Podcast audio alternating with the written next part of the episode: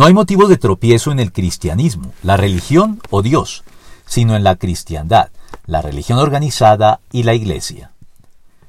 Una de las razones por las que muchos cuestionan y se oponen a la fe cristiana de forma gratuita es que confunden inadvertida o intencionalmente realidades relacionadas entre sí, pero de cualquier modo diferentes, tales como la cristiandad con el cristianismo, la religión con la religión organizada o la iglesia con Dios.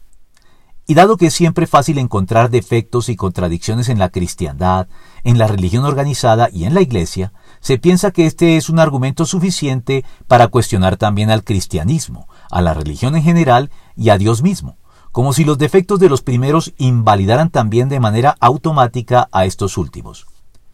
Pero desde el punto de vista racional, ni el cristianismo, ni la religión, ni Dios pierden su validez por razón de las faltas, inconsistencias e incoherencias de la cristiandad, de la religión organizada o de la Iglesia.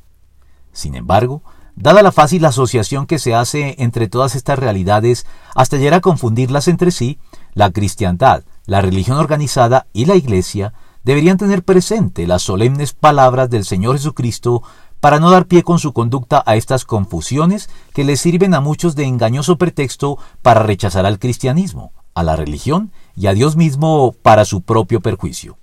Luego dijo Jesús a sus discípulos, los tropiezos son inevitables, pero hay de aquel que los ocasiona. Más de valdría ser arrojado al mar con una piedra de molino atada al cuello que servir de tropiezo a uno solo de estos pequeños. Así que cuídense. Si tu hermano peca, repréndelo. Y si se arrepiente, perdónalo.